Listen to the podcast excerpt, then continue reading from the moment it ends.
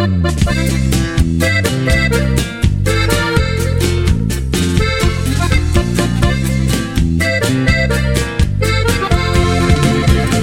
15 años tenía cuando esa historia pasó.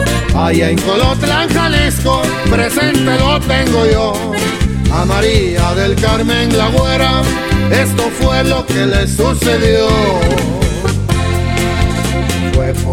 Fue por el 87 que Pedro la enamoró y por azar del destino una traición le jugó, confesándole a su madre que ella a él se entregó.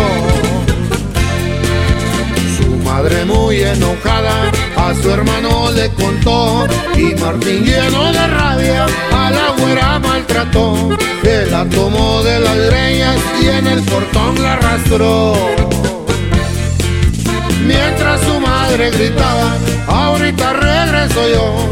Voy a ver ese canalla que a mi hija deshonró. Al transcurso de dos horas, su madre se regresó. Y transcurriendo dos días, la boda se celebró.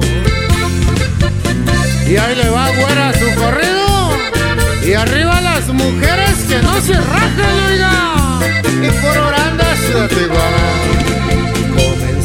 su partida, a la frontera llegó.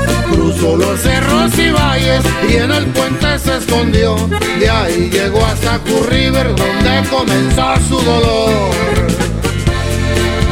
Huertas y ríos caminaba, retorciendo de dolor, que su marido borracho con la vara le arrimó. Mucho sufrió por la vida, pero jamás se rajó. Se dio por vencida y enfrentó a ese cabrón que tanto daño le hacía que hasta el divorcio le pidió.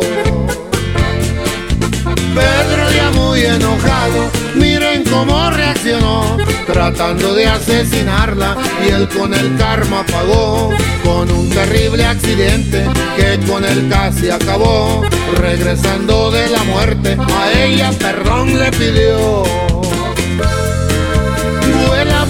Palomita, párate en aquel portón, donde empezó la güerita su amarga desilusión.